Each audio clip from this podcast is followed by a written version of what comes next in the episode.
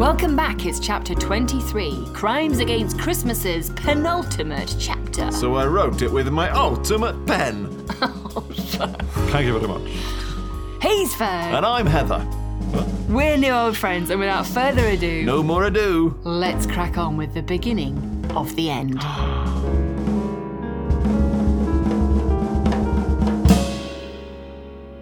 Chapter 23 Ahead of Me. Quite as I planned, but it'll do. said the voice. I scooped up my poker from the moistening grass, but needn't have bothered. As I turned toward the voice, my eyes started at the floor where a large Hessian sack had been dropped, then continued up the figure that had materialized, and I saw a hunting rifle trained upon me. It was the barrel of the gun which commanded my attention. A circle of deepest darkness in the gloom, the sort of darkness I knew could briefly illuminate with a flash and then send me into that eternal blackness of death. I dropped my poker and dragged my eyes from the terrifying opening up along the shaft of the weapon and to the face of my captor. It was Lord Deplanus. Now, before you start congratulating yourself too heartily for getting there ahead of your humble chronicler, if indeed you have, I would just like to remind you that you've had the luxury of following along from the relative safety of your room slash carriage slash library slash bath. You can't seriously still be in the same bath, can you? You must be like an absolute prune. Whereas poor old Peter Artridge has had to try and piece it all together under extreme stress. And short rations too, lest you forget. I've been surviving off of scraps and scotch. But yes, the mastermind behind this heinous plot is Lord Edward de Planus, which I'm sure I would have figured out sooner too if I'd been more relaxed. His was the only death not to leave a body after all. He was stood perfectly erect, his head and shoulders back, and the rifle held comfortably at his waist, levelled in my direction. This was the figure of the man I'd only seen in glimpses during my stay, not the bumbling, shuffling imbecile he'd presented most often. Hello, Lord Deplanus. We've been expecting you. Well, that was Michelle, nonchalantly crossing her legs and leaning her arms wide across the back of the bench. Oh, now this was too much. I thought at least I'd get to be the stoically resigned hero for this part. Unless. No. I, I couldn't have misread the situation so badly, could I? Was Michelle in on it? Thoughts of my naivety and betrayal were racing through my brain, rendering me speechless, but my companions didn't seem to mind and simply conducted their conversation around me. You knew it was me? I could hear the deflation in Deplanus's voice. I rather fancy the brute had wanted a grander reveal than that. Can't say as I blamed him, to be honest. If I'd put the amount of work in that he had, I'd want a bit more flair for the finale, too. If it hadn't been for the fact he was holding me at gunpoint, I might have felt sorry for the blighter. What did occur to me was that Michelle undercutting his big moment meant at least she wasn't part of it. My brain was zipping around like Billy O trying to keep up with itself. Of course I knew. I just wish I'd figured it out sooner. I thought it a bit rummish you couldn't have thrown in a we there, you know, to include the rest of us, team effort and all that. I wanted to make it clear I was in the loop too, but the combination of the gun, the cold snow, and my lack of sustenance the last few days, mainly the last two, naturally, meant that the words blurted out rather like a petulant little child. I knew too! Did you? Deplanus scoffed. I was well aware that he'd killed multiple relative innocents and was all lined up to add my name to his list of victims, but the disbelief in his voice that I might also have solved the case was too much for my honour to bear. I let him have it. Yes, yes, I bally well did actually, What gave me away? he said with a challenge in his voice. Well, uh, I'd dug myself a bit of a hole here. It wasn't so much a single moment, more the Slow accretion of evidence, discounting the red herrings, that sort of thing, you know? Duke Wittgenstein told you, didn't he? Michelle helpfully suggested from the bench. He confirmed my suspicions, yes. I'll be honest with you, dear listener. I don't think I'd convinced them of my deductive prowess. Oh, my dear father in law. So shrewd he is. Was. But now so very, very dead. As you are soon to be, Michelle. You seem to be a clever girl, but did you honestly think that just by ruining the poetry of my scheme you could save yourselves? I can still shoot the three of you and arrange the bodies afterwards. To be honest, the whole thing was really just something to amuse myself and give the place a bit of notoriety. Twelve gruesome unsolved murders will drive away any interest and make it easier to buy the land from the estate's executors. This last sentence jerked Michelle to her feet, questioning the final part of Deplanus' speech, which she evidently hadn't put together. I was way ahead of her on this one. You'll have to take my word for it, though, as I didn't say anything at the time, preferring to let it play out naturally. Your plan is to buy back your own estate? Her question drew a chuckle from behind the gun, which grew into such uncontrollable laughter he doubled over in a coughing fit. I briefly considered rushing at him in his incapacitation, but thought better of it as the rifle's pitch black eye was still staring squarely at me. When he'd recovered himself slightly, he said, So, you've not quite figured it all out then, have you? Just how much do you know, young lady? Apparently, I was no longer part of this conversation. My pride was hurt, but I thought it might just work to my advantage. Clever old Artridge, lulling the predator into a false sense of security and then seizing the moment to turn defence into attack. Sadly, I was so pleased with my courageous notion I must have briefly lost eyebrow control, and Deplanus spotted their subtle rays. Uh, uh, uh, Mr. Artridge, you stay right where you are. I'm just talking with Michelle here. Although, actually, I might just take one precaution first. He swung the rifle and fired a shot. I felt the air pressure change around my face as the bullet whistled past my ear. He'd missed. Oh, thank God he'd missed. Terry! Don't move a muscle or you're next! I looked over my shoulder. He'd not missed. His shot had struck Turtle, felling him instantly. Oh, Michelle! I'm so sorry! I made to move to the young thing to comfort her, but Deplanus cleared his throat and said no. Ahem. You too, Artridge. Stay right where you are. Michelle's face was turned away from us, looking down over the back of the bench.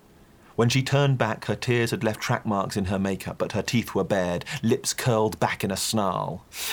Do what he says, Mr. Artridge. But, I began, but she cut me off. I knew he would kill Terry. He had to.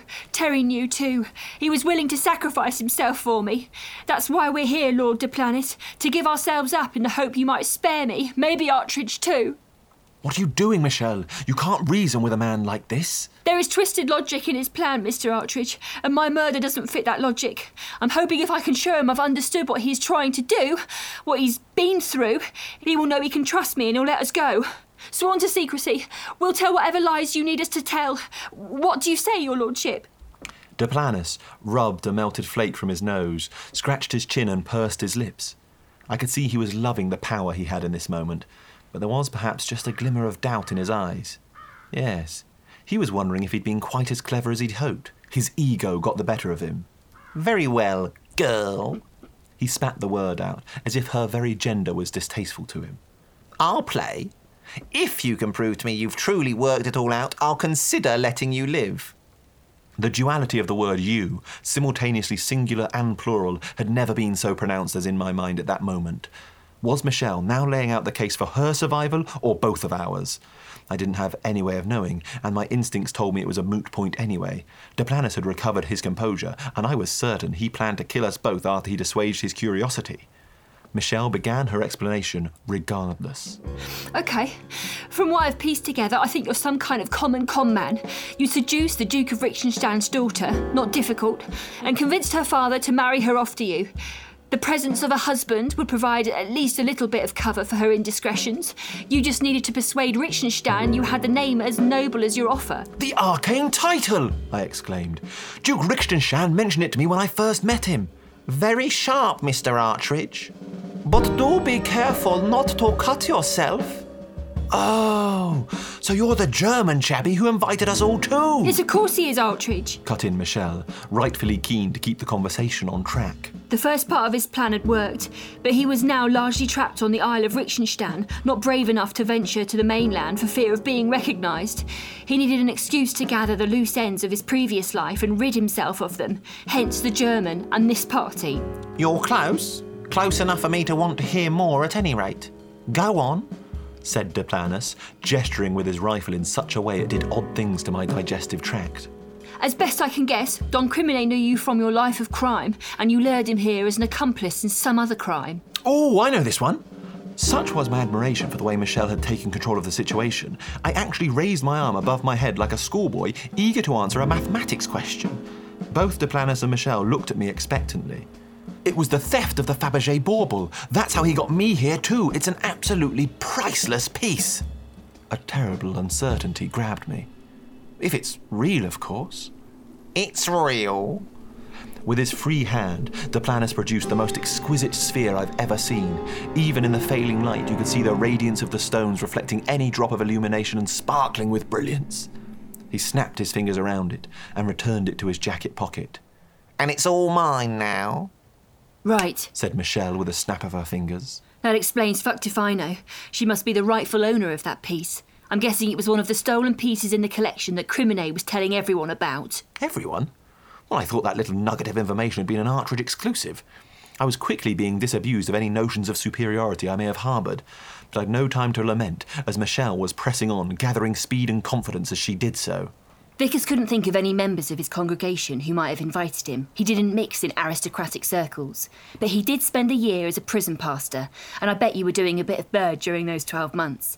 Maybe you found God in there, a surefire way to increase your chances of early release. But now you were worried he'd recognise you. That is incredible, Michelle, I said, and I meant it.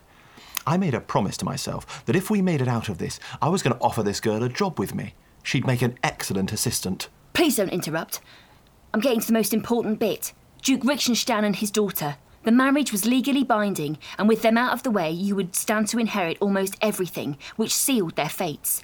I say almost everything because even though the old Duke was a cantankerous old git, I reckon he was bound by some old school chivalry and probably left a retainer in his will for the staff. Your greed couldn't cope with that, so you added them to your list.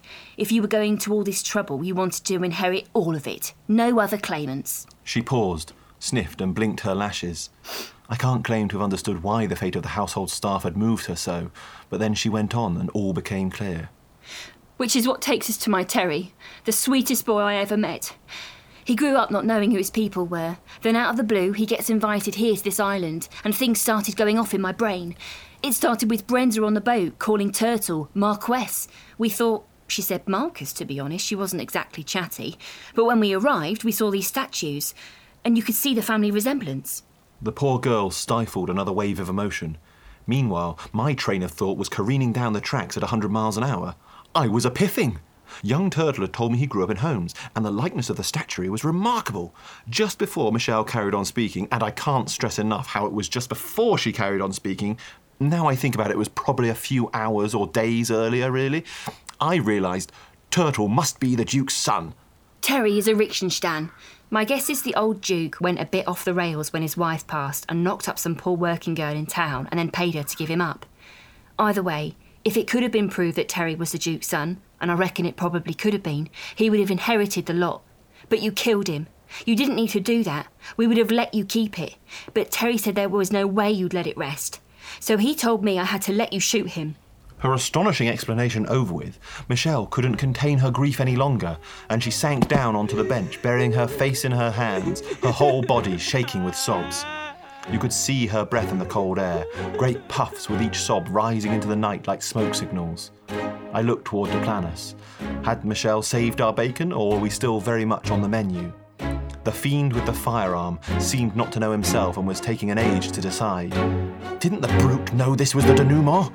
The last thing we want now is a bloody pause in proceedings. Oh, is that the time? I'm going to have to pause proceedings. Hope you're still comfy down the tap end.